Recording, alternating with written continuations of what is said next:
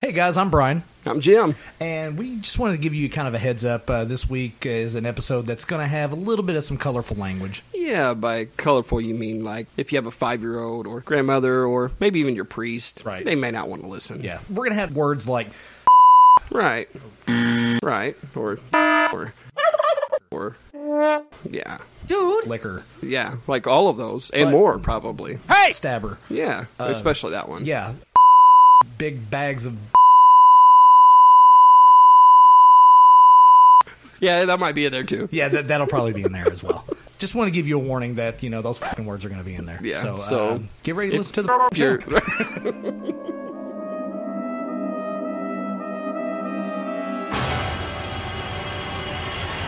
All right, Jim.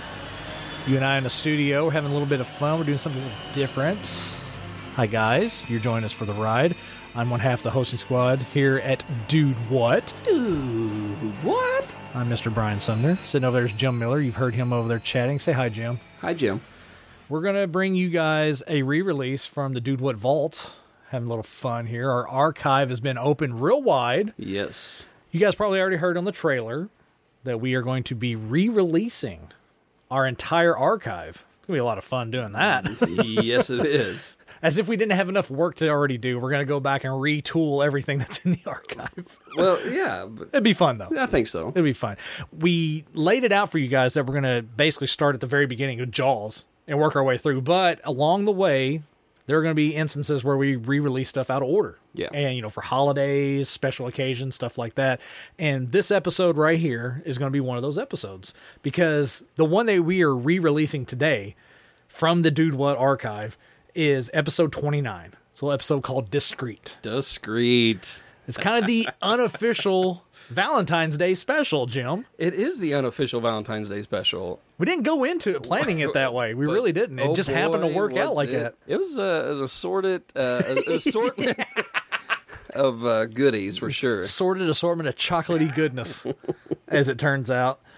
It was a fun episode. It actually turned out to be a sleeper episode. It was a way funnier and way more fun than we ever anticipated it being. You're not joking at all. And Yeah. you guys are going to find out here in a little bit, like r- like literally right off the jump when when we get done with this intro here, you're going to see some of the wackiness like immediately because that was the early days of the dude what commercials, Jim. it was like kind of the beginning of the, the Dude Walk commercials. beginning, Yeah. the original. You guys tuned in and listened to Table Scraps back in November. We appreciate you guys tuning in for that.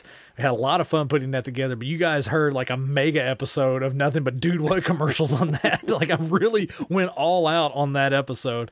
And this episode right here, episode 29, Discreet, yeah. was the one that kicked it all off with the original dude what commercial. And it was one of my favorites. It's one that I still to this day will go back into the archive. So I'm glad we're putting this out on the feed. it's now, awesome. uh, for people to enjoy it. So much fun. If I'm not mistaken, this is uh, a little piece of Dude What history was made in uh, in this episode. Absolutely. There was quite a bit of Dude What History made on this one because the previous episode was episode 28, which was entitled Kmart Sucks. Now, if you go back into the archive, or if you just wait a little bit here on this feed, it'll eventually be released. But if you don't have the patience to wait around, you go back in the archive and check it out, dowhatpod.com slash archive. You can go back and check out episode 28, Kmart Sucks. And the reason why on this episode we made a little bit of history is because on episode 28, I had scored, uh, in some people's opinion, rather low on a, on a film. and I took some flack for it, but I went back and I didn't do an about face, so to speak.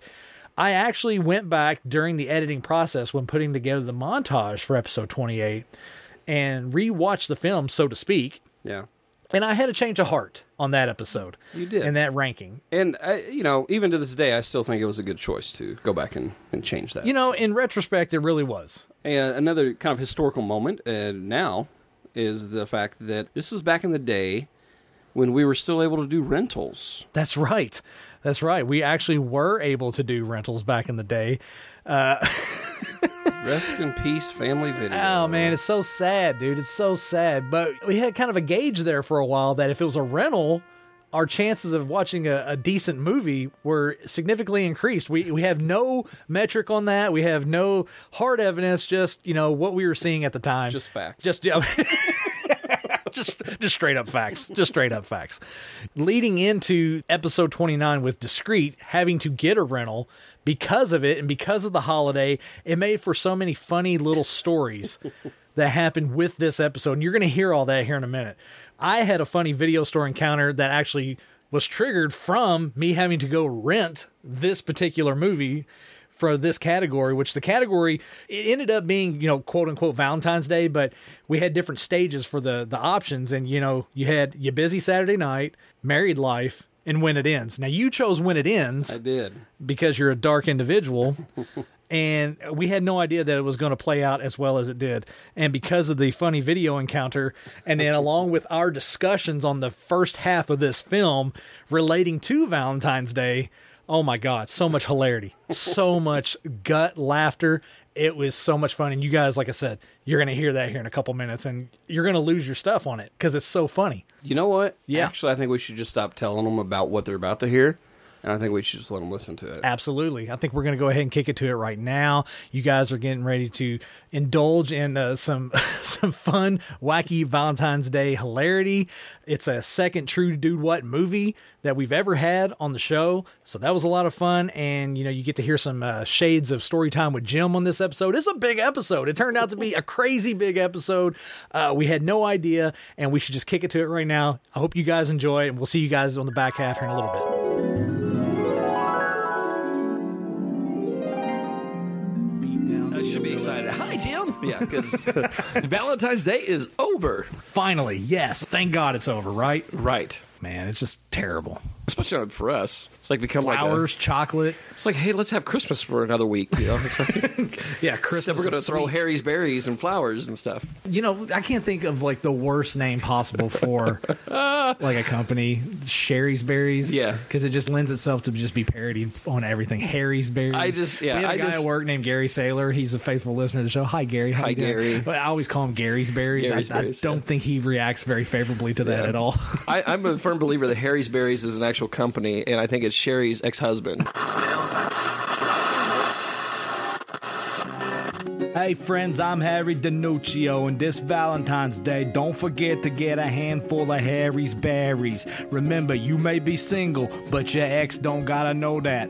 We'll bring some assorted fruits and chocolates and what have you by your home or office, so that skank'll think you got the ladies all over you. You hear that, Sherry? We don't need you, you cheating whore. Just come by our shop and check out my berries. That's Harry's Berries over on West 53rd Street, where our berries are always fresh and hanging low for you to easily grab.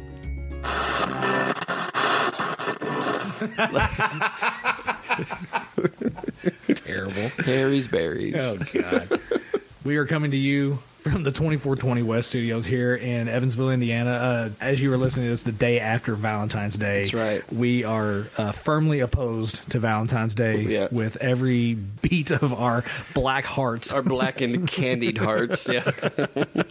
So we're gonna have some fun with the episode. You know, our movie selection is loosely It's themed. loosely themed. but we'll get to that here in a minute. We'll get to that here in a minute. Right now, we're going to bust out a segment. I think we're going to keep it, I guess, Valentine's Day themed. Yeah. Ish. Ish. So, in honor of Valentine's Day being yesterday, and you guys are probably hungover with love or hungover with chocolate. coma, or you drank a whole bottle of wine by yourself. 'cause- Or, you know, maybe some of you uh, single hearts out there that uh, got a little intoxicated, maybe made a few mistakes, yeah, a little bit of morning regrets the next day. right. you know we're gonna try and lift your spirits one way we're gonna do that is we're gonna you, you get to know us a little bit i think Sure, you know sure. one thing to take your mind off your problems Is this especially get to know the duders after dark? after dark Now that we are here together, we can really get to know each other. There's something wrong with that dude. definitely something wrong There with that, is dude. definitely something wrong. Definitely something wrong with us. All right, Yeah, so definitely. what we're gonna do is we're just gonna do like we normally do when we do a get to know the duder segment. We're just gonna ask each other some random questions. Sure. So since yesterday was Valentine's Day, we're just gonna, I guess, ask some love related questions, maybe, Maybe. maybe some dating, maybe some Valentine's Day specific. Yeah, which hopefully, I don't know, depending on what it unravels, I might have you edit some of it out. Just in case Kylie decides she wants to listen to this one. the one episode she wants to listen to. Did you talk about me? No ish. Would you like to go first, or do you like me to Sure, go i I'll first? go first. That's All right, fine. What you got? Um, okay, so the little candied hearts. oh, God. You know, I have the little ones that- sayings like "Hey" cu- or "cutie" and all that Yeah, stuff. it tastes like chalk. yeah, Made it's from chalk. Basically, pieces of chalk. Yes. If you could make your own, What would it say? what would they say? Oh God. There's not enough room to put leave me alone. Go the hell away. Those are made out of big sidewalk chalk. This is a big sidewalk chalk. That's right. I would put eat this. eat, eat this. Please don't choke. Love sucks. Okay. That would be a good one. Yeah. Yeah, love sucks. Spelled S U X. All right, let me see here. Let me get a question for you. What is your most embarrassing Valentine's Day memory? Oh God. wow. Yeah. You just opened a can of worms, my man. Is this a bad one? So this is why I hate Valentine's Day. Okay, all right. So I used to be a huge hopeless romantic. I can see okay? that. Like I I, can see mean, that. big time. Right. Yeah. I mean, I Roses, music. dude. Like I would go. Yeah. Uh, Just put Sonnets. it this way: there was once, once upon a time, I was learning the guitar. Oh. And this isn't Valentine's Day, but it is. I- I'll get to the embarrassing Valentine's Day. I'm going to tell you, you get a two for all this one. But, Oh, okay. uh, so I is was this like a prequel story? yeah. I can, So I can get an just to origin give you an story? idea of what kind of what kind of romantic I was. Okay. So I was learning the guitar, and I was actually going to see a friend at a hospital, and there was a nurse at the nurses' station that I literally just started a little bit of interaction, became very smitten with, and was like, wow. And I just kept thinking about her. Good like, word. Good word. Yeah, Smitten. just- I felt like it was. I'm bringing it back. Um, Like small kitten. yeah, small kitten, smitten. So anyway, like I, I- I kept thinking about her like all the next week, and I was just like, "What's this deal?" Whatever. So I wrote a song about her. Oh boy. It, it was basically uh, something like "I don't even know your name" or something, but it was lovey-dovey Yeah. song kind of thing that I wrote. And I went back to her work. Yeah, this is weird. With the guitar? With the guitar. Uh-huh. Oh, Boy. Yeah, and asked. I said, I don't even know this lady's name, but like this is what she looks like, or whatever. And the nurse kind of smiled. It's like, I'll go get her. And so I went and played her the song. I said, Look, I'm just now learning the guitar, or whatever. And so she took my number because she apparently was like in a relationship, but it was Right. kind of rocky. But so. she but she took the number though. Right, right. I never got a call, but you know. yeah. So anyway, I say that to say that was kind of the helpless romantic that I was. Right. And then first girl I ever dated, we dated for about two years, and I had this huge scavenger hunt planned. I'd actually went out and bought an engagement ring. Yeah, the whole kit and caboodle. Right. And I had talked to her mom and her dad. I was wanting somebody to help me along the Newburgh Riverfront, like have some music playing, some rose petals, candles, all this stuff. And basically, what happened was when the night started, she looked at me and she said, Don't do what you were going to do tonight. So her mom had told her that I was going to propose. Yeah. What? Yeah, yeah. So, needless to say, that night sucked pretty hardcore. So we ended up breaking up that night, and I it wasn't can't imagine why you hate Valentine's Day. right, right. Well, no, and here's the here was the reason. I'm in love with the person you're going to become. What the hell did you just say? What the hell is that? What does that mean? I don't know. So I wasn't even taking a drink that time. yeah, yeah. So anyway, what? yeah, so it gets better. Granted, we were in a relationship for a little over two years. Not even six months later, she is not only dating but engaged to another guy. I guess he Yeah. Oh. already reached his full potential. You are a douchebag. I guess. So hindsight, obviously, I'm very thankful for that. It was a season of life that obviously sucked bad. Aside from me hating Valentine's Day, it really shaped me in some other ways, I guess you could say. So Bad I asked the question. yeah, I'm in love with the man you're going to be. yeah, She's been watching Jerry Maguire. I think hasn't so. she? So needless to say, after that, I was kind of like, eh. Screw you, love. yeah. Okay. Yeah. I told you you open up a can of worms, Well, man. That's our show for this week. okay, well. Yeah. You have a question for me? Well, I feel like I need to ask you a deep, dark question Go about for it. your. Bring it on. Well, okay, why don't you like Valentine's Day? I don't like Valentine's Day just because I feel like it is a pointless holiday. Because when you're single and you're dating, it gives you the illusion that you have to buy all this worthless crap just to impress the person that you're trying to fall in love with. So then it's like, are they falling in love with you or are they falling in love with what you give them? And then when you're married, You don't really need to buy all this useless crap anyway, because it's like, why do I need to buy all this stuff whenever I could go get something else? Right. I don't know about you, but like I'm told not to buy the stuff because she handles our budget. So You can't afford anything for me this year. you don't need to be buying stuff. Crystal's the same way. She feels like Valentine's Day is pointless too. There for a while, we were getting stuff for the girls when they Sure. were younger. Now Yeah. it's just kind of like, why? Now I will say that like uh, since having kids and being married, Valentine's Day I don't hate it as much. Right. It's still I'm kind of take the same mindset as you, of just Yeah. like yeah, it's very capitalistic and all. But I think for me, especially because I have daughters, I want to celebrate them and I want to kind of love on them and I want to try to set an example of not like hey, love is you getting Right. stuff, but using that as an opportunity to kind of romance their hearts now, Right. so that hopefully someday. And have a little fun with it. Right, And right. That's, I think that's another reason why we did it whenever the girls were younger. We Yeah. don't do it so much now at all. Yeah, You know, it's, yeah. we would get them like little chocolate treats or, you know, um, like a bunny with a heart on it or something, you know, Yeah. little stuffed plushes or something like that. It was something fun to do for the kids. But Yeah. now that they've gotten older, they don't care about it. Right, You know, right. we, uh, we obviously don't care about it. It's just one of those holidays I feel like it creates a feeling and a vibe that it's important and it's not. Right, That's right. just how I feel about it. I agree. You got anything else for me? Oh no, I'm afraid. if you were a Valentine's Day treat, what? would- what would you be? And you can't say I'm already there. Tom Cruise. Stop it.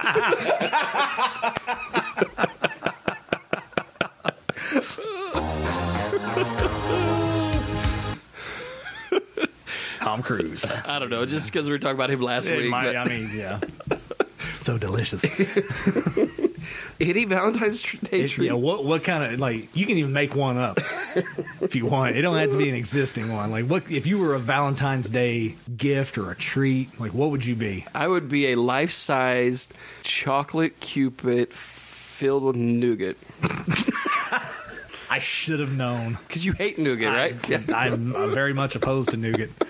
But yeah, life-sized. So Life size, Yeah. like a like a like a, huge- s- a six-one cupid. six, six one cupid, just solid chocolate filled with nougat. so you'd have to, like, instead of put me on like a shelf, you'd have me on an end cap. You know?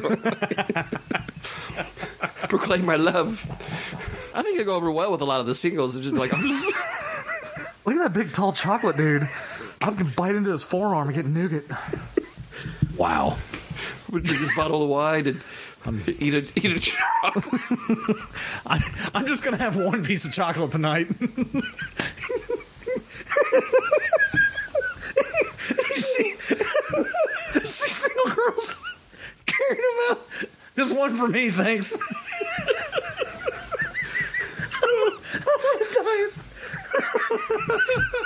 That's why it'd be full of nougat because it's you know, what thirty percent less fat than uh, the label. most candy bars. The label says serving size me.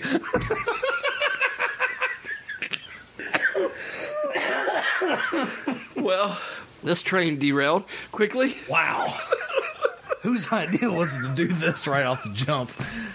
Good lord. All right, man. Well, that was entertaining. I hope you guys listening are entertained. Wow. you know what? Honestly, that kind of leads in perfectly to our next segment that we're going to go ahead and roll into. it's a segment you guys are familiar with. I'm sorry, I'm not sorry. I think we can go ahead. And, apo- we can go ahead and apologize for that. Yeah, we've been saying sorry a lot this we year. have. God, we have so much to apologize for. Aside from everything that you guys just heard, 2018 is very The year of very- apologies, a very apparently. apologetic year so far. But uh, I, I want to go ahead and apologize for something. I'll go ahead and get it out. We covered Rain Man last week. Those of you who listen to the show, you know how we do things here. Those of you guys who are new to the show, thank you for tuning in and Definitely. joining us. Yeah. Uh, we really appreciate the new listeners. But what we do here is, you know, I reveal a movie that I haven't seen. We watch it. We would come back on the back half after we watch the movie. and we Immediately get after watching. Immediate Yeah. reactions right away. Gut action. That being said, last week we did Rain Man on our scale one through five, five being the best. Uh, I gave it a three, which is kind of middle of the road. I gave Right, it the Back right. to the Future Part Three treatment. After we do the show, after we record the show, Yeah. I work on editing the show and putting it together. Part of that requires me to do the montage. Got a lot of feedback. You guys love the montage. You love hearing the clips. A lot of you guys, when you hear the clips, you're like, "I'm ready to go watch the movie now Right, because right. of that," and and that makes me feel good. I, I appreciate that because I I do put a lot of effort into that. So Well, I will say about that. Yeah. The thing I love about the montage is that it's not like a movie trailer or everything is in sequence Yeah. because it's after the fact that we've had our conversation. I don't know, just the way you build it and everything is it's I try really good. and when I put the montage together, I get to go back and listen to all the clips. Yeah. And I get to see all the clips because I usually rip the audio from the DVD or from YouTube. So I'm watching the clips of the movie. So I'm going back even after watching the movie. Yeah. I'm kind of sort of rewatching, Rewatching. it as well, Yeah. you know, just to put the show together. After going back and rewatching, I kind of feel like I maybe jumped the gun a little bit on my ranking. Okay.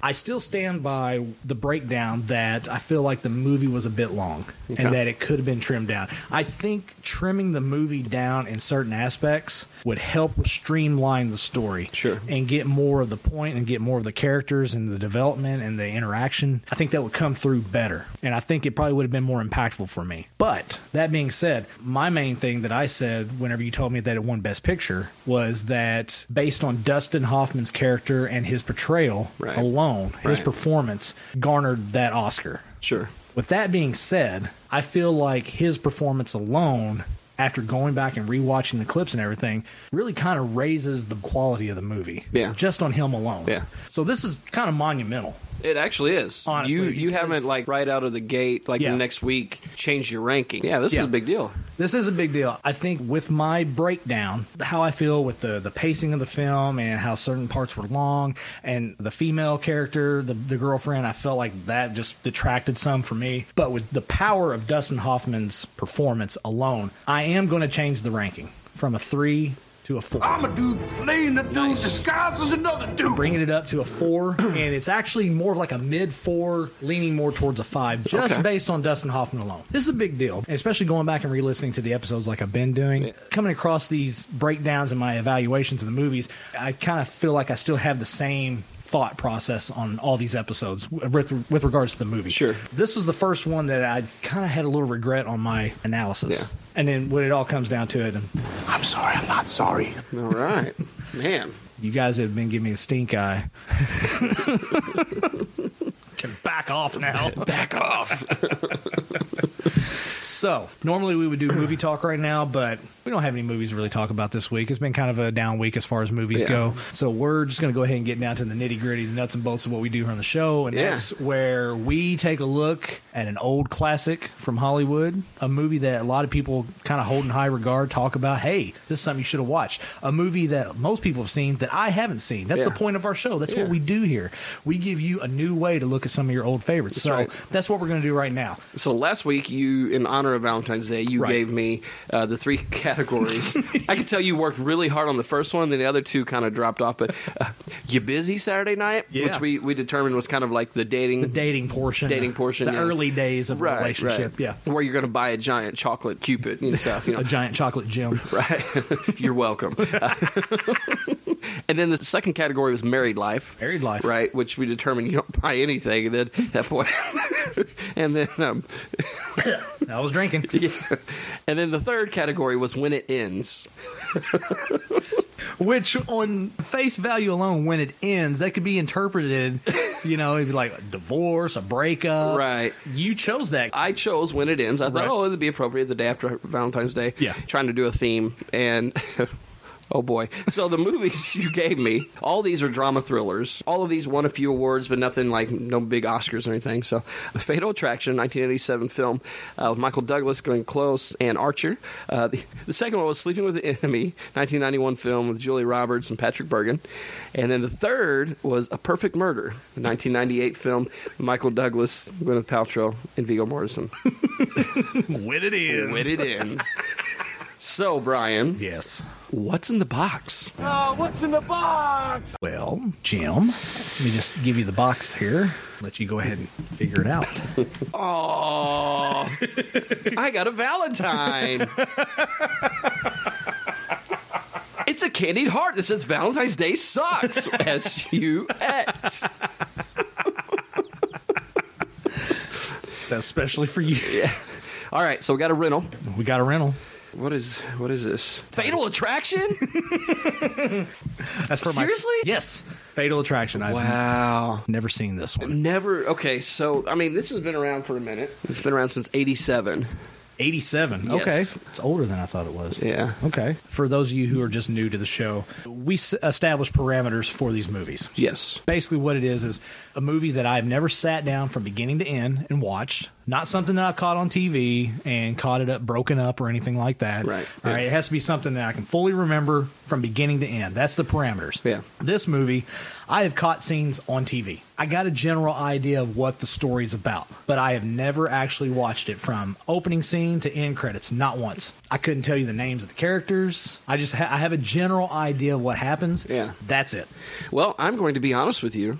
Out of the category that you gave me, Yeah. Oh, and the three films, I haven't seen any of them. boy. I think this is only our second true dude what film. In essence of both of yeah, us not seeing. it. yeah. I Because just- I'm like you. I feel like I've seen bits and pieces of Fatal Attraction, Right. but I've never actually watched the whole thing. So, Gotcha. yeah, like when you- when I was writing those down, I was like, man, I can't give them too much crap because I haven't. Right. I haven't really invested in these. So. I think the I think the first one that we had that was a true dude what movie where both of us haven't seen it was Fast Times at Ridgemont. it High. was. It was our back to school special. That's yeah. right. This is pretty cool. It's a big deal. So Yeah. we'll, we'll both get to kind of enjoy it and figure out what the hell's going on. Right. Funny story about this. I, I had to go obviously rental, so I had to go rent it. Right. And I took it up to the counter, and the lady looks at it and she kind of laughs and she looks at me. and She goes, "I'm just curious. Why are you renting this?"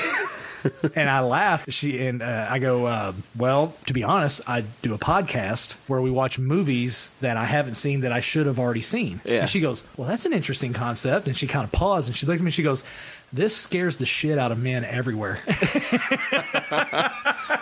Great. I said, okay, all right. So, So you found a way to plug the podcast to her. Exactly. Instead of being like, I'm just going to watch it with my lover. what? What?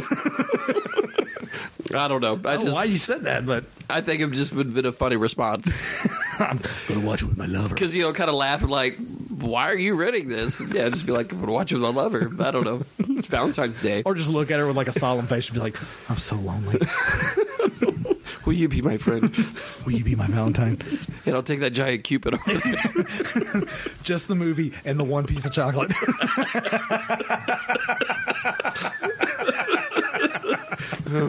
anyway. yeah. Wow. Okay, so we are covering Fatal Attraction on this week's episode in honor of Valentine's Day when it all ends. We're going to go watch the film right now. If you guys haven't seen Fatal Attraction in a long time, like Jim said, 1987, so it's Right. been a while since this movie was released. So if you haven't seen it since, you know, I don't know, maybe four or five years ago, or if you've never seen it at all, gather up all your Valentine's Day chocolate, hit pause on the podcast right now, go sit on the couch, pop the movie in, watch it, and then come back on the back half after the montage and see how you feel about it Yeah. versus how we feel about it because we've both never, seen Never it. seen it, yeah. So this will be interesting. It'll be fun, and we look forward to breaking this Breaking down on it the down. back half. So we'll see you guys on the back half. Hello, Dan. Are you surprised? This is what you've reduced me to. I guess you thought you'd get away with it. Well, you can't. Uh, my name is Dan Gallagher.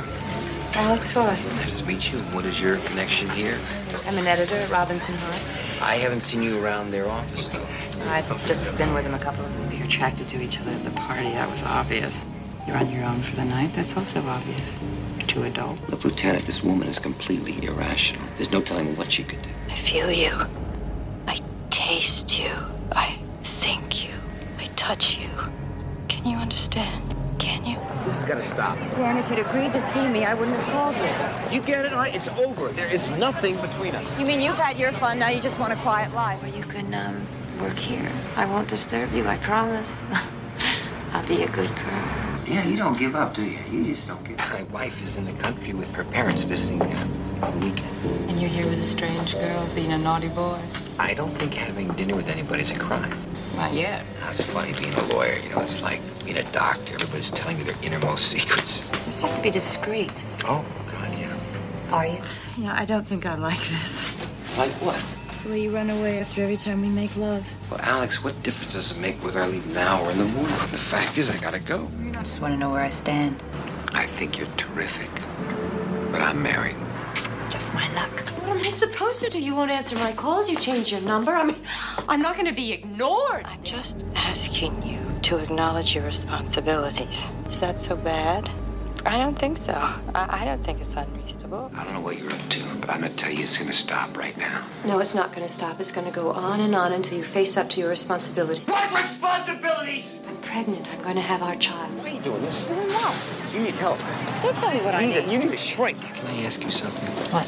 Why don't you have a date tonight, Saturday night? I did have a date. I stood him up. That was the phone call I made. Does that make you feel good? Doesn't make me feel bad. what do you think? I was running wiser that all the interesting guys are always married. Well, maybe that's why you find them interesting. The fact you can't have You know, another thing is that you thought that you could just walk into my life and turn it upside down without a thought for anyone but yourself. I thought we would have a good time. No, you didn't. You thought you'd have a good time. You didn't stop for a second to think about me. That's crazy. You knew the rules, Alex. What rule? Whatever resentment she's feeling, she's probably got it out of her system, and any action we take could provoke her. What if she didn't get it out of her system? What then? You have to catch her in the act. Well, you saying he just has to sit there and take it? It's his bet. Freddie's gonna have to lie. I tried to explain the situation to you. You didn't want to listen to me. Now, the woman took my kid, and that's kidnapping, right? My wife's in the hospital. She, she could have been kidnapped. You're not I'm sorry. I'll tell your wife. Tell my wife. I'll kill you. Well, that escalated quickly. Yes, it did. I even wrote that in my notes. Escalated quickly. Wow. I can see why the movie clerk kind of laughed at you. Yeah. Well, I mean, Um, the lieutenant did say, because he was doing the hypothetical asking for a friend. Right, yeah. He did say, well, your friend made the bed. He has to lie in it. Right. Yikes. It's like That's a bed eh, made with spikes, Right. chainsaws, razor blades. Not a comfortable bed whatsoever. Definitely not. So this is episode 29, and I was trying to think back as we were watching the film if we've actually done a thriller. I think the closest thing that we've gotten to a thriller, maybe Alien. That's a sci-fi, just because of how Okay. suspenseful it was. Yeah, okay. I think that's the closest that we've come to actually having a thriller. Okay, because I can't remember if I've asked you what makes a good thriller. So, what makes a good thriller? Well, suspense is the key, I think, to a good thriller. Yeah. The unknown of what's going to happen. I think when you create a space that the unknown and anything can happen, I think that is what really drives home a really good thriller because you don't know what to expect. And you're always questioning and wondering, okay, what is the next step? What is lurking around the corner Yeah. with this story? You want to know what's going to happen.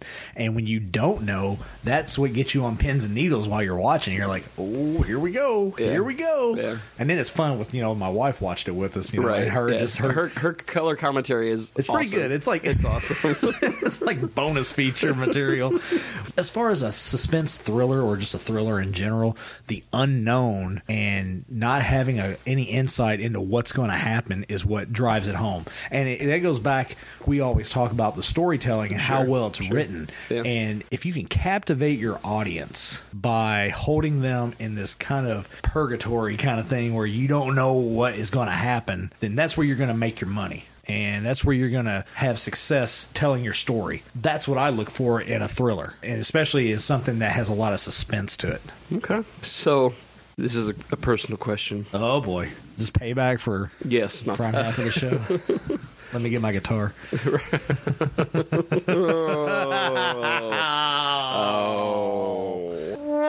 Oh. Sorry, I didn't mean So- to cut you off. Have you ever made a mistake that just spiraled out of control? yes. Okay, next question. I don't need details. I just wanted to know. it's a very, very intimate question. and- I, you know, I'm fine with it. I you know, don't- and so you don't have to really answer that. I was just kind of I don't care to thought answer I'd break it. up It's- the movie conversation. I so- mean, especially when you talk about like relationships. yeah, Most people who know me, they know, they know I've been married three times. The first marriage I had, it didn't really go all that great. It was one of those things. It was great until it ended. that kind of thing. Yeah. It was fine and it was good until it got to when it was going to end. Right. Without going into great details. Sure, sure. Yeah, because you want to be somewhat respectful of other parties. Like, It's one of those relationships where you test the boundaries of the relationship. Sure. It wasn't a one person taking the steps to try and see where the non-approachable territories of a relationship are. Sure. It was Yeah. both sides. Yeah. It was an amicable thing. It was one of those things that just escalated and went further than what it should. And once it got to that point, there was no turning back. Yeah. You can't erase what was already done. Sure. And when it got to that point, it created tension, it created hard feelings, it created mixed emotions. Once you peel back all the excess layers and you start looking at the inside of your relationship, it, it kind of really exposed everything that was wrong to begin with. Yeah. I don't look back on it with regret. I don't look back on it with hard feelings. Overall, I try not to look back at anything with regret. Sure. I try not to. Yeah. It's it, it's easy to get wrapped up in regret Right. or the thought of regret Right. when it comes to certain decisions. You know, you look back on your life and you take stock in what you've done and what you didn't do, things like that. Yeah. I've always looked at my decision making along the way as stepping stones to get me to where I'm at right now. So, putting it in that light, it's easier to process and not put a lot of burden on myself. Right. So, yeah, I've made mistakes. Yeah. i I've- just I've- thought you were perfect. Oh no. No. That's a negative ghostwriter. It's funny because before we were recording, you were like, "I didn't know that about you." So like, we're still finding, discovering things. Right. You know, I mean, that's as friendships grow and deepen. But I don't know. I just felt like the topic at hand, obviously, uh, dealing with marital relationships and Mm-hmm. infidelity and adultery and all this stuff. That asking that question could automatically be skewed in that, and I- that's what wasn't Right. what I was Right, yeah. projecting or trying Yeah. to. Because I think back on different mistakes that I've made that have Right. spun out of control, and I'm like, it's out of the box. I can't put it back in there. But it has made me a better person. Exactly. I've grown. I've matured from it, and, and Well, it's hopefully just- learned from it. Right. But- It's just funny you asked that question in relation to the movie that we're watching because it, for Michael Douglas's character, it it was a simple decision. Yeah. You know, she posed the question to him in that restaurant. We're both adults. You know, Yeah. you're alone for the weekend. You know, why Yeah. not? It was really a simple yes or no, and he said yes. You know, we joked. You know, that escalated quickly. Right. Well, it, it did. Yeah. It be, just because of that one decision in that one moment that he made, he could Yeah. have just said no, thank you, and then stepped away. But he didn't. For whatever reason, he chose to go down that path, and that's where it took him. yeah. Okay, so let's actually talk about the movie. Yes. Because that is what we are here for. What did you like about it? I liked. It's kind of a funny response. I liked seeing just how crazy Glenn Close's character was going to get, but at the same time, it petrified the shit out of me Right. because it's like, what? yeah. You're going to boil what? Right. well, it's funny because I was like, okay, this didn't really win any awards. Like, it was nominated for a lot of different Oscars, but Right. I don't know if I'm going to find very many fun facts. And as I started digging, I was like, actually, I found quite a bit. So Yeah. the bunny boiler The bunny boiler. became a part of our lexicon after this film. Oh boy. Yeah, so I, I just I found The that kind bunny of funny. boiler? Bunny boiler. Okay.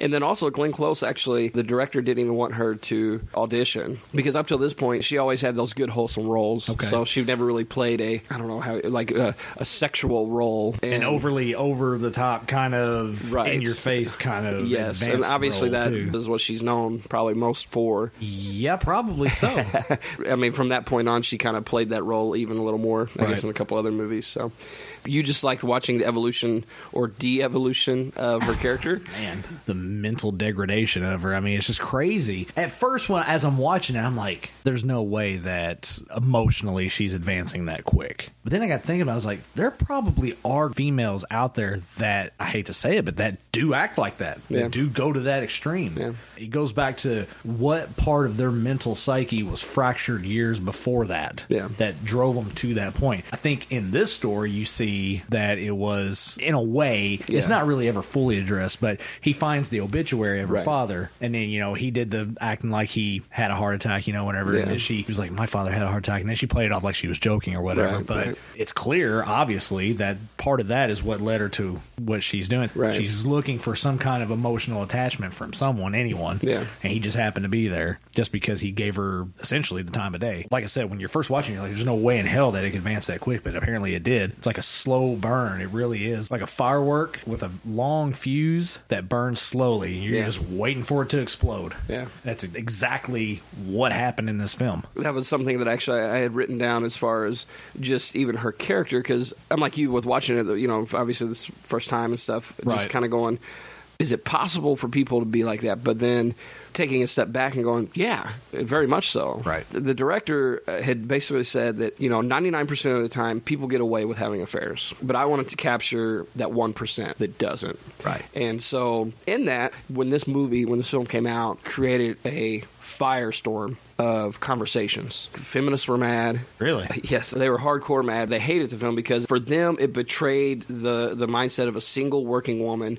because basically she was portrayed as the source of evil to this nuclear family. That's the way they viewed it and uh, it's interesting though a lot of people even have come out and I think even since then now kind of see that I can't remember who actually said it but it's not a study in madness but loneliness and desperation. Yeah, I think that's kind of the point. Yeah. yeah. And and so look, oh, yeah, okay, all right. I knew the moment I said the, that somebody had an issue. Jesus Christ.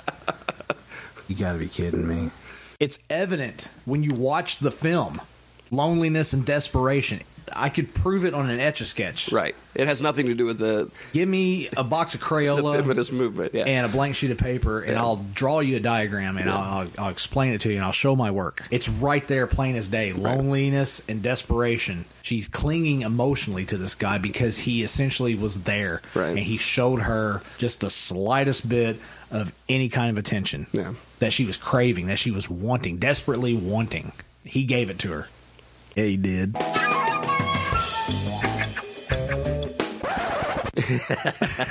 I was waiting for it. I was waiting for it.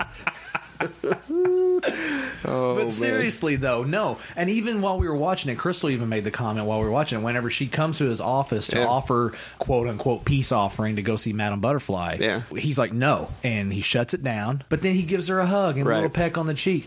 Those are little triggers for whatever's going on emotionally and mentally inside her. Right. You know, it's mixed signals. He's saying no, pushing her away, but then he's embracing her and pulling Yeah. her in. So she doesn't have the the ability to view it from a, a, a logical and sane point of view. Right. She's viewing it from her broken, broken, fractured misconceptions. Right. I don't get how that could even be like misconstrued. Misconstrued, yeah. I don't I understand don't. that. It's But plain it's as interesting. day. So even the director said that that he would argue that this film actually, if anything, for feminists, gave them more of a resolve and made them stronger, their movement stronger. Basically, because this film created such a dialogue in the public eye, people were talking about it, and obviously talking about marriages. Glenn Close, I guess, even to this day, still gets men. They still say, "You scared the shit out of me." Or you saved my marriage, right? Which I think that's a testament to I don't know the power of film. Just Well, even in and that, then you going know. back to what the director said, yeah, I mean, because there were so many lines that she said in there with reference to you got what you wanted, now you're just going to leave me high and dry, Right. you know, toss me to the side like trash. Yeah. Well, I was going to ask. that was one of my questions. I was going to ask you, was she wrong? She was not wrong. Right. She wasn't wrong. Right. Now, taking it as far as she did, obviously, the bunny boiler is a little too bunny far. boiler is just a bit too far. Okay, just a tad. I, you might want to dial it back a little bit. Okay, but no, I don't think she was wrong. Yeah, honestly, because it is true. Yeah, he chose to do that, and in that same voice, though, she obviously knew what she was doing. She wanted something from him, but she wanted more, and she didn't Right. let on what she wanted to be more. But he should have seen the signs whenever after that first day, like. You know, I just don't. I just want you near me. I just want you to be with me, and all this Yeah. stuff. Come over here. Come to you know. It's one of those fine lines that you have to walk in between trying to figure out which side is right, which side is wrong. He was wrong for leading her on so much, and she was wrong for taking it to the extreme. But at the same time, she wasn't wrong in the regard of, yeah, he got what he wanted. He fulfilled some kind of emptiness that he had that he didn't get from his relationship, and now she is cast aside. So, yeah, I can understand why she would be pissed, and I can understand why she emotionally feels taken advantage of and used because she was. But don't boil the bunny. Come on. You're taking it too far, Glenn. Taking it way too far. don't boil bunnies and don't take kids out of school. That's very irresponsible. Even if you are taking them on a roller coaster.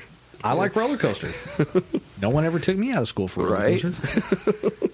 Okay, so um, I was going to ask you what this film is about, but I feel like we've kind of already unpacked some of that. Yeah. Do you have any notes over there? I noticed you were scratching some things down earlier, but it doesn't really relate to the story or anything. But the first thing I wrote down is Glenn Close is not attractive. I just, I don't know. And like I said, it's a personal thing. You know, I Sure, just sure. I don't find her attractive. Like when you first see her in that Japanese restaurant, her appearance and everything, there was nothing attractive about her, in my opinion. So you're trying to create this air of like a almost a seductress kind of vibe or whatever, but she's Mhm. not attractive. Uh, In all honesty, though, I think it almost it gives testament more to the fact that she was very forward, and, and so it was kind of one of those like moments of I can have pleasure and then be done with it. I wrote down Ann Archer is greater than Glenn Close because it's one of those things where I'm watching it. This is from a purely physical observation standpoint, you know, It's just- not yeah, just from a just from a look standpoint. I'm looking at Ann Archer's character. We're being guys right now. Yeah, this is the dude portion of all right. So don't read in. We're not total pigs.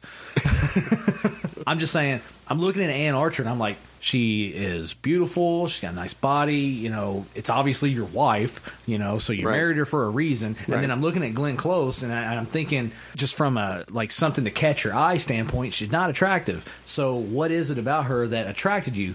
And I think you're right. It's the forwardness. Says what's on her mind. She's honest. You know, doesn't beat around the bush. And plus the fact that it's something different than what you've been seeing. Yeah. And that's sad Yeah. because then it reverts back to what the hell is wrong with your relationship that puts you in the mindset that you want to That go you'd be with okay this. with that, yeah. that that is fine and so i, I don't know i don't know because you don't get a backstory or any kind of insight into what that is the only thing that i can surmise from it is that he's just frustrated and tired of being married and a father and all the tensions and all the, Being the a lawyer frustrations and- and being a lawyer and everything just kind of mounted up and he just needed this. And I get it because I would say, I mean, not that I know, but more than likely pressures of life is what drives men, probably some women as well, into extracurricular activities outside Sure. your relationship. Sure. I guess that's the backstory. Well, because But it wasn't explained, right? I think there's two dynamics going on. There is the the dynamic of boredom. I'm overwhelmed with work. I'm overwhelmed with the kids.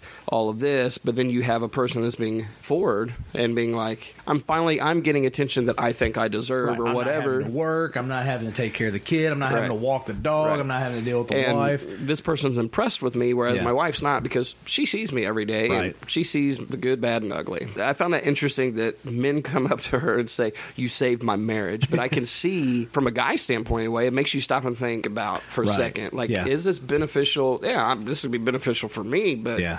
is it going to destroy my family and the Exactly. people around me? You know, I think it's an important learning lesson for a lot of people, men and women both, Yeah. that if you have tensions and stuff like that in your relationship, before it even gets to that point where you have to make that pause to ask yourself, is this next decision I'm going to make destroy everything? Yeah. Let me take a deep breath here and then get back at it. I think that's where it comes into play that you can't always allow yourself to be complacent and just take your relationship for granted Yeah. and just assume someone's going to always be there no matter what, even if you decide to screw it all up by making one decision on one night or one weekend. It's a valuable learning lesson, really. No, for sure. And I think that like the moment that he finally decides to come clean for me was like a, a powerful moment in Yeah. the sense of like, okay, I'm opening the channel of communication. And we've talked about it over and Yes.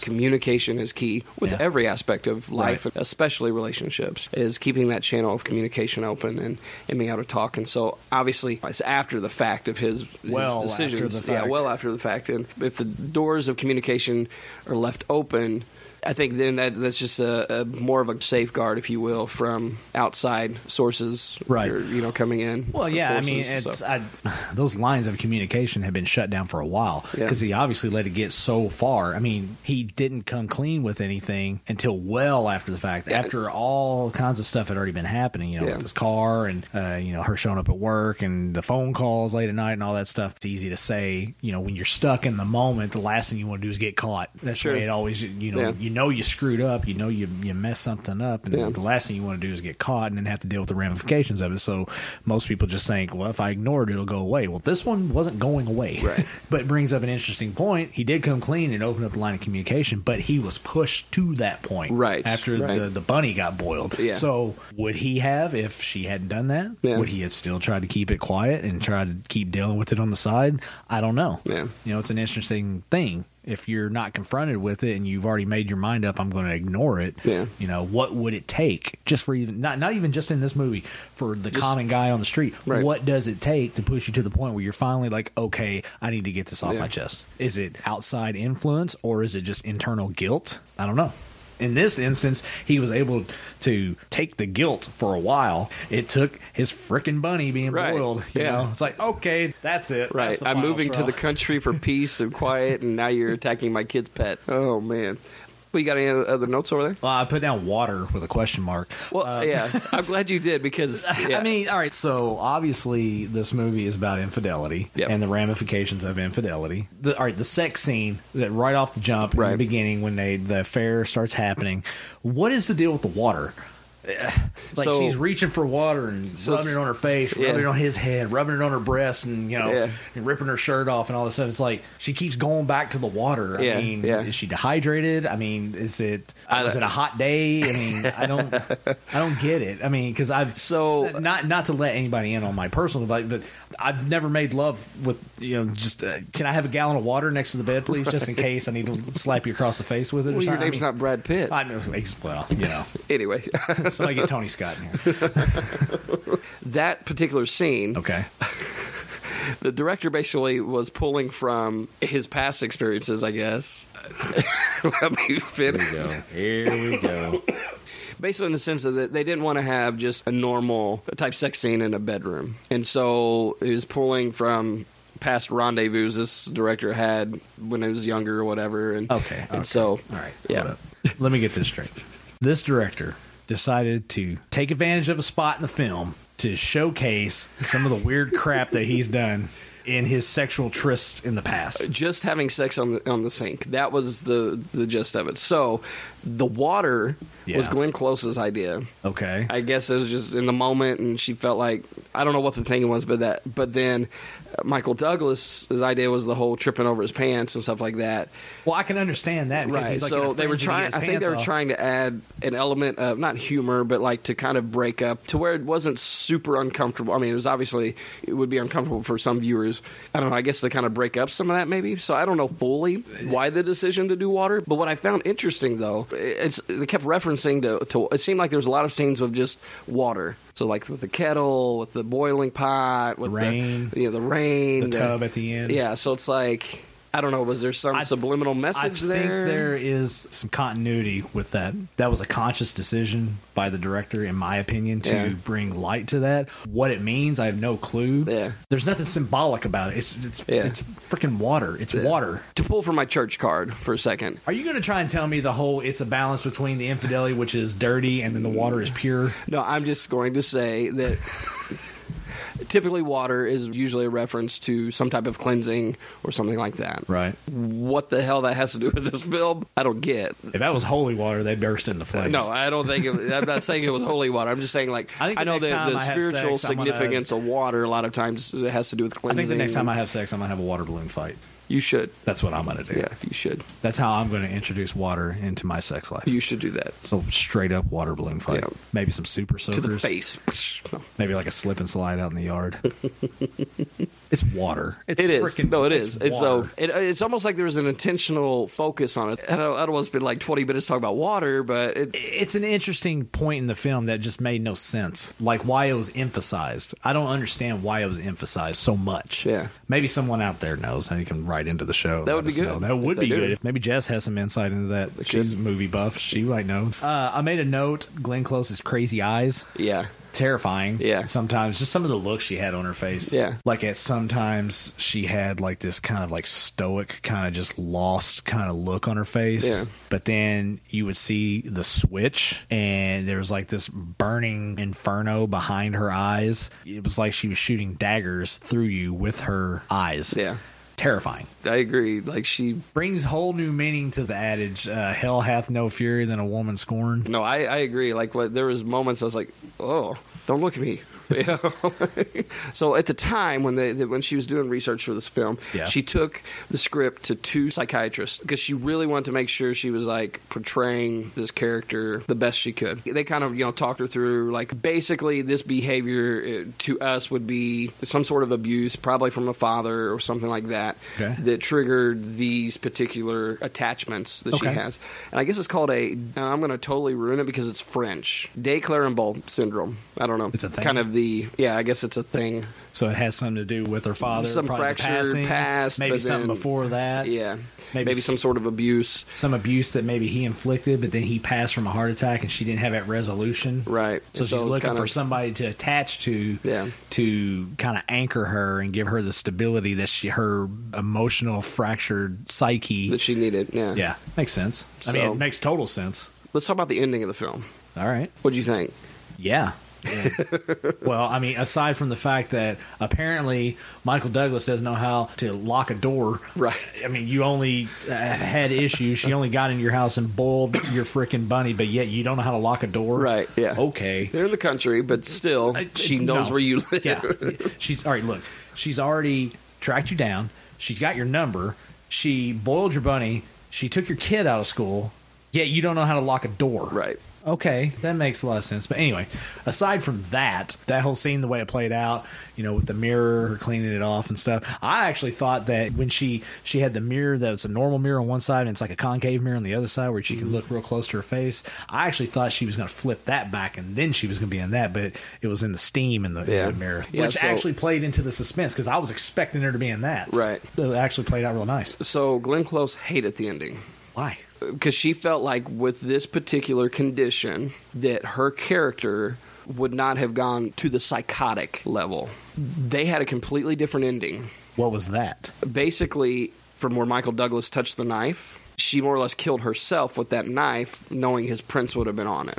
They had that as the ending, with her listening to Madame Butterfly and killing herself with the knife that Michael Douglas had touched, more or less. And So, so, he gets framed for it, And right, then basically, and, then- so I guess all the screenings, the pre-screenings that they showed, people were like, "Killer!" Their reaction, they hated the original ending. So six, I think six to eight months later, they decided to go back and refilm the actual ending that we see. The ironic thing about all that, Glenn Close found out not long after that that she was pregnant. And so she, I think, really carried a lot of regret because she didn't know she was pregnant. Right. But going through that, I think it's funny that you mention that and you bring up the original ending because that sounds like a better ending. I actually like that. the original ending. Yeah. Yeah. Because it makes sense because they were so deliberate with the shot showing him place the knife real slowly back Yeah. onto the counter. Yeah. He obviously had his fingerprints on it and there's that slow shot of him backing away and she's got that look on her face. That makes total sense. And so Glenn Close really had an issue with it, so much so that she had went back to somebody she had worked with on The Big Chill. But basically, they said you just need to suck it up. Oh, really? If that's what they want to do, you just need to do it. And so I think Glenn Close kind of came to this point of like realizing that it was better for the film. And Michael Douglas had kind of argued that point as well from a film standpoint or a movie goer standpoint. Maybe from a box office standpoint, from a movie standpoint, and a storytelling standpoint, it makes perfect sense because the, the whole premise of the film is him having to deal with the consequences of his actions and his Right. choices. The film is dark. Yeah. Why not take it all the way? So she kills herself with the knife. It's poetic listening to Madame Butterfly because that's the connection that they, They had, made and- yeah. and he basically shunned her when Yeah. she tried to continue that connection. So now she's dead. He gets framed and he has to explain everything. Everything comes to light and all that stuff, which I mean, at that point, I think he had already told his wife Yeah, because I he think went you're right. back. You Yeah. know, from a storytelling standpoint, that ending would have been just perfect. Yeah, I guess all the screenings and stuff, like everybody was in an uproar because they wanted to see her die. so I'd love to see like an alternate ending. I wish they had. I, I wonder if they have that like on like Maybe a like special a anniversary. director's- Yeah, that'd be great to see just to see how it plays out. I'm sure they do because I mean it's been out for what over 30 years now. Oh. Yeah. So that'd be awesome to see. Actually, damn, damn it. Yeah. Man, Glenn Close was right. Yeah. I agree with that. I agree with that 100%. That should have been the ending. I mean, So- I, I like the ending that they had because it was suspenseful. It was a build up. It was, you know, had a it little was bit kind of a finality yeah. with it. But yeah, I think that ending would have been a lot better. It would alter the final shot, which you see Michael Douglas and Ann Archer hugging there, and then it zooms in on their family portrait right there. Yeah. If he were to be arrested and he goes to jail, you show that final shot, maybe him being arrested and taken away, and she's just standing there watching him being taken away, and then it zooms in on that shot. So that shot of the picture frame of the family photo has a much different meaning. Right. The only other couple notes that I had on the movie, I wrote worst mixtape ever. Um, right. the cassette that she made for him that he's listening to. I'd like to do an overdub of him just like listening to like men at Right. work Right. and like the Bengals while he's driving back from the city. I think that'd be kind of funny to do. I also made a, a note. Why is the first thing a guy always says after he has an affair and he comes forward with it is, I never wanted to hurt you. Right. so damn cliche. Yeah. Yeah, you did in a way because why did you do it? You did it to fill something that wasn't there before because you've made it up in your head that there wasn't something there. So you chose to do it, and in a way, in that moment, it's a big f you to whoever you're involved with. Right. So yeah, you meant to hurt them to some degree. Yeah. you didn't mean to hurt them when you got caught. That's essentially what it is. Yeah, and I mean, uh, I mean, let's be honest. Like at, at that point of actually having the physical affair, like you've already gone down that path. That hurting started months and months, maybe years before. Exactly. Mentally, you're giving yourself away to not investing in your relationship. Exactly. So, well, cool, man. I don't have any other really questions for you. Okay. So, uh, what's your ranking, man? You want answers. I want the truth. You can't handle the truth. Hopefully. Hopefully. I don't even know what I would rank it, so I'm, I'm excited to hear what you. what would you rank it? By the way, you know we usually ask my ranking. Just real quick, what what what would you rank it? It's one of those films I don't think I would have to watch again. Right. There's a lot of the film that I think will be stuck with me. The rewatchability standpoint, it's not one I would need to go buy and put on my shelf. I think overall as a film, I would give it a four. I don't know if some may say that's generous or not. I don't know. But I mean, but anyway, what is your ranking? Um, I felt like the dynamic between Michael Douglas and Glenn Close was really good on screen. It was crazy for me to see how quickly it almost seemed like he went from just a tryst to like a relationship almost in a way over the Yeah. course of this weekend with this girl that he just met. It just seems like that level of comfort, in my opinion, is something that would had to have evolved over more than just a couple days. Sure. You know what I mean?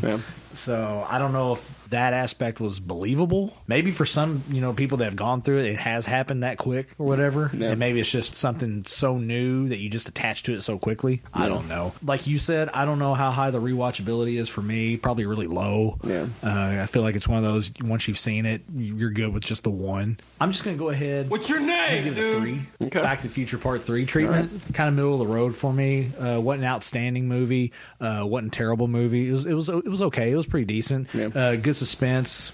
You know, built up pretty well. But I think the fact that there isn't a high rewatchability, and then plus the fact that you told me about the different ending, right? The wishy washiness on what the ending should be. Uh, that kind of detracted a little bit for me. I would say that this film it's a must watch at least once. I would say that. I agree. But from a rewatchability standpoint and how some of the stuff's not really believable, I would just keep it at a three. It, I don't think it ranks really high up on the importance scale. So that's what I would go with on that. So normally at this point, after breaking down the movie and giving my ranking, I would give other movie suggestions. Yeah. Okay. Yeah. Which But, we've uh, kind of been talking about that. We've been talking about it a little bit. We've actually got some suggestions, and plus the fact I've been going back and re-listening to the to the archives just to take notes. Like I said earlier, yeah. get some new show ideas and stuff. What we could do better, what we you know need to improve on, stuff like that. What Yeah. we can leave out. Uh, one thing I noticed, I've revealed a ton of movies that I've seen, and the idea of this show is to watch movies that I've never seen that I should have already seen. Right. So part of that is the suspense of whether or not I've seen a movie or not. Right. I'm always saying that the list is ever expanding. Right. But the list of movies that I've revealed also is expanding. Right. So I need to kind of cut down on that a little bit. Sure, So Uh, from here on out, what we're going to do is we're going to have a little compromise. If I give a movie a four or five, those are pretty solid movies. Right. You don't need other suggestions. You don't need other comparable films to go with it. So we're going to leave those alone. But if it's a film that's kind of on the fringe or just outright Friday the Thirteenth. movies on the fringe or movies that are just an absolute, you know, firework warehouse explosion. Right. We're going to give some movie suggestions for those. So anything that's a three or less, Yeah. I'm going to give other film suggestions. The only film that really comes to mind that I'm going to suggest for this one in place of it, and it's not really like an apples to apples comparison kind of thing. Yeah. You know, usually I would give a film that's like in the same kind of genre, but maybe a little bit better or something. Yeah. This one is an outright parody film. Oh, okay. Okay. Okay. and it's a movie called Fatal Instinct. Fatal Instinct. Fatal Attraction, Basic Instinct. Gotcha. It is a parody film. Stars uh, Armand DeSante and Sherilyn Finn. He plays Ned Ravine, a cop by night and a lawyer by day. So the people that he arrests, he defends them in court. nice, nice, nice. And so I've seen it so many times, and there's so many references to Fatal Attraction, but I never saw Fatal Attraction. So Right. a lot of stuff I didn't get. So now after watching Fatal Attraction, I'm like, holy That crap. is a whole nother level of funny. And huh? this movie is it falls in the vein of like your typical parody films. Naked Gun comes to mind, you Yeah. know, that style of movie where it's just an outright farce. They're making Right. fun of everything. Right. That's what this movie is. Yeah. And it is hilarious. Especially if you've seen Fatal Attraction, which I've now seen. You combine those elements, I mean, it makes for an entertaining film to watch because it's just it's out there, man. If you like movies that are like that, Yeah. you're gonna love this one. Because Yeah. it is hilarious. Interesting. I honestly did not think you were going to go that route. Oh yeah? With your recommendation, I thought you were going to say something like "What Lies Beneath." I don't know. To me, there's a lot of elements to this film that reminded me of "What Lies Beneath." So you would recommend "Fatal Instinct." Fatal Instinct. Fatal It's Instinct. just if you want a good chuckle, if you've seen Fatal Attraction and you want a really good chuckle, watch Fatal Instinct. It is Okay. hilarious. So, I hear you go both ways. Only once. It was a fraternity prank. I never saw him again. No, I mean you're a cop and a lawyer. A lot of scum out there on the streets. They all deserve a fair and costly trial. I have to let you borrow it. I own it. Okay. I have to. It become another homework assignment. Yeah, about that. We'll we'll talk about that later. so, we got the movie suggestion out of the way. We're getting towards the end of the show here. Going to uh, give new categories for Mr. Jim Miller. Alrighty. But before we do that, I have a little something that I want to do for Jim. Will you marry me? I guess that's a no. Wow. We're, I'm, I'm going to bust out a little game Wow. for Jim. Just a real quick game. It's called Marry or Murder. Oh, I thought you were just referencing my story earlier. it's like it didn't end that bad. I mean, it was bad. It was bad, but it wasn't that bad. There's no, chainsaw involved. This is just a quick little game. We don't have to spend too much time on it. I just Okay, thought it'd be funny alright. in honor of Valentine's Day. Sure. And in honor of the film we just watched, uh, Marry or Murder. Okay. Okay, So obviously, yeah. from the film category, when it ends, there was an overtone there. Yeah. I mean, obviously, one of the movie selections was a perfect murder, so Right. you can kind of sense where that goes. Yeah. So marry or murder. Oh, and basically, okay. what it is, I'm going to give you two choices. Okay. And you have to, which one would you marry and Oh, which one would you no. murder? Oh no. this is horrible. Let me clarify on these. These selections right here, some are just random. A lot of them are movie based, and a lot of them tie into past episodes. Okay. Are you ready? No. Oh god, this is gonna be fun. Okay. Oh. Come on, take a deep breath. You ready? Yeah. Okay, here we go. All right, your first one: Ivanka Trump or Chelsea Clinton. You're gonna go political, huh? wow. I'm just gonna go off a base chauvinist level. Okay. And say marry Ivanka, murder Chelsea. That's totally rude, and I'm sorry, ladies, but yeah, All right, next up: Betty White or Meryl Streep. that's a tough one. I would have to say marry Meryl Streep, murder Betty White. She's near death anyway. Thelma or Louise. I have to choose? Yeah. I would just marry both. It would go murder everyone else. go on a murder spree. No, we'll just we'll just all die together in that big blue. Oh, you gotta take it off. You gotta all cliff get on- dive. Yeah, I like it's compromise. Yeah, and that's yeah. what any healthy relationship comes down That's to. right. Jim. Compromise. compromise and communication. From Wedding Crashers, Gloria or Claire? Gloria is the crazy one going after Vince Vaughn, and Claire is the one Owen Wilson's trying to win the affection of. Oh, Yeah. So Isla Fisher or Rachel McAdams. That's not fair. From Wedding Crashers. Those those characters specifically. Think you got to think like Almond Joy and Mounds. Sometimes, right. Sometimes you feel like a nut. Sometimes, Sometimes you you don't. don't. Right. That's kind of. This is really telling of my uh, the inner workings of my man brain. I would say Mary Claire murder Gloria. Okay. we'll go with that. All right, you're gonna love this next one. Kate Hudson in How to Lose a Guy in Ten Days, or Kate Hudson in My Best Friend's Girl. Yes. you can't murder and marry both of them at the same time. I, I mean, I really like How to Lose a Guy in Ten Days. I like her character in that. Okay, Like, so- that's I think honestly my celebrity crush. Yeah. that's when that happened. Was that so you film, marry so, that one? Yeah. Okay. Yeah. Um, Stands with Fist, or Lily von Stupp from Blazing Saddles. What? oh man, dude, I feel like you're baiting me right now. it's awesome. I love throwing you on the spot like this. I don't. I don't. I don't. We'll marry stands with fist. Murder Lily von Stupp. Yeah.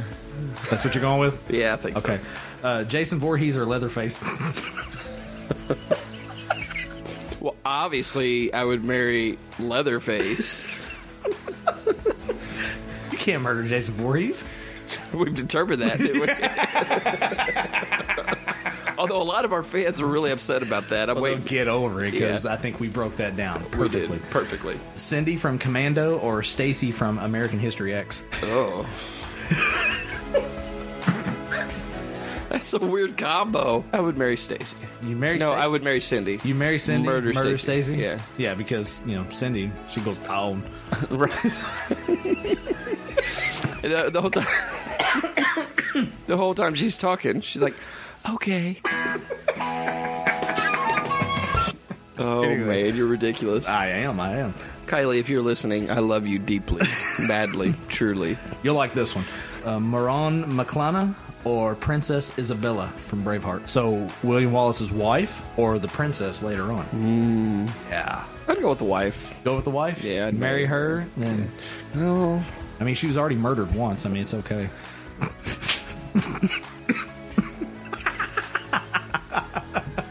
yeah, Yeah, yeah, definitely, yeah, Yeah, Yeah. definitely her. yeah.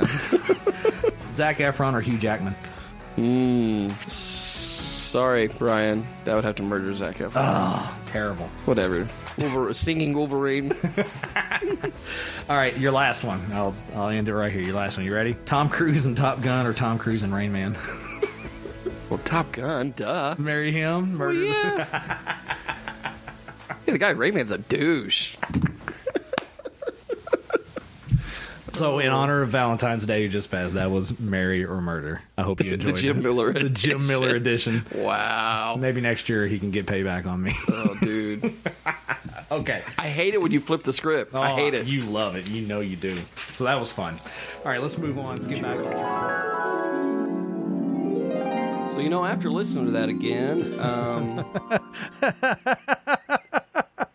s- um, some people might think I'm into polygamy. Let me reiterate. Or murder. Let me reiterate, yeah. Kylie. I love you. She don't listen. She'll never hear this.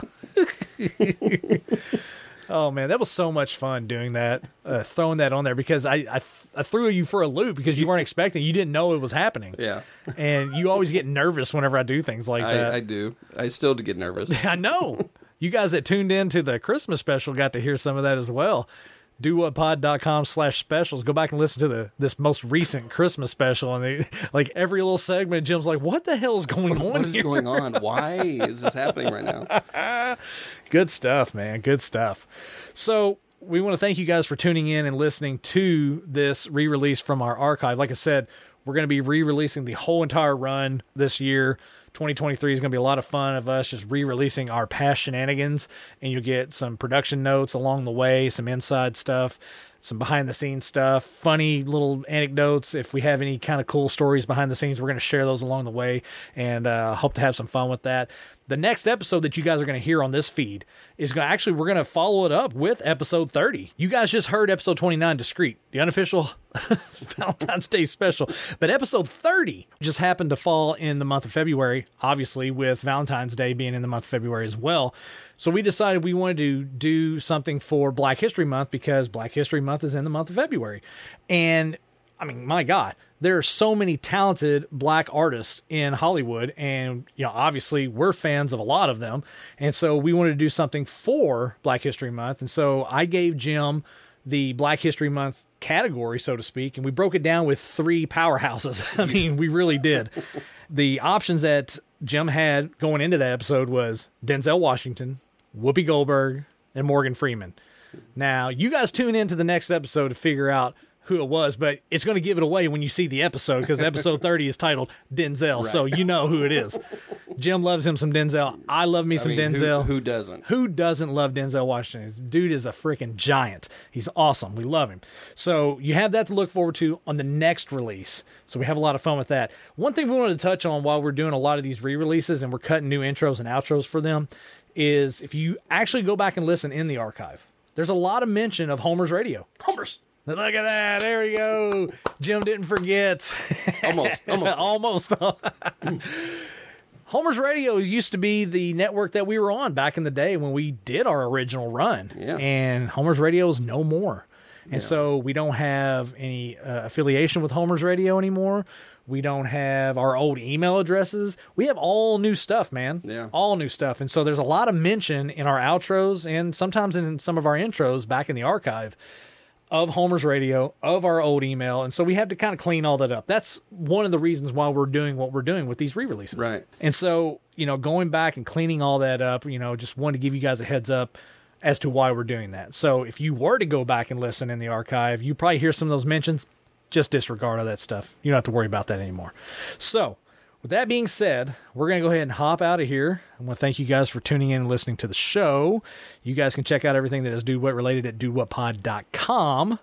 You can follow us on all the social media stuff Facebook, Twitter, and Instagram. Just search for at Do What Pod or Do What Podcast. It's really easy to find us. Check out the show notes. They are going to have all kinds of notes uh, and, and links in all of our show notes. We got Amazon links in there. So you can go and do your shopping at Amazon. And it just shows them that you got to Amazon through us. And maybe we can get a little bit of kickback. It's one way to support the show. And you guys can actually support the show in very many different ways. We actually have a, a button on our website for you to support. You can Yeah. just share the show, tell your friends about it. You can shop on there. You can purchase stuff in our merch store. Andrew Shaw, the man, the myth, the legend, bought a t shirt and he looks great in it. He so does, why don't yeah. you guys buy a shirt? That way you can look great as well. And we got coffee mugs and hats That's and all right. kinds of fun stuff. You can even, if you wanted to become a producer of the show, there's an opportunity for you to donate. if you'd like Yes. to do that. So, yeah, there's like five different ways. Uh, if you go to dudewhatpod.com uh, slash support. Right. Uh, it'll give you a whole list of ways that you can support the show. Right. You had forgotten to mention another social media uh, channel. Actually, we're on two others. Oh, yeah? Uh, we're on YouTube and on Pinterest. Ooh, Pinterest. That's a new one. That is. I a keep new one. forgetting about that one. Yeah. And YouTube is something we're hoping to kind of load up the channel a little more this year. Right. Uh, and, and begin to add a few more things to that. So Yeah, Uh, one of our new creative endeavors we're going to try and dive into, and we're going to become YouTube famous, Jim. I don't know. I don't know either. YouTube infamous. I I, don't know. guarantee you that for sure. Uh, we talked about notes for the show on each episode. We're going to have links on there for the daddies. Uh, we're probably not going to have use of their song this year to open our show, and that's okay, but we're still going to show them some love because, I mean, they were there, I mean, really since the beginning, and they've shown us nothing but love. And so we're going to show them nothing but love back for sure.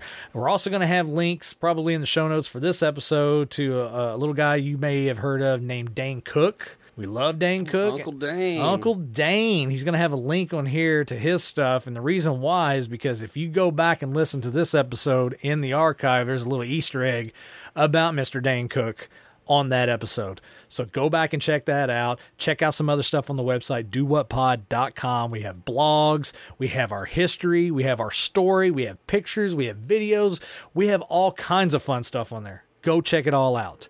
With that being said, Jim, I think it's time for us to hop on out of here. We're going to go ahead and roll on out.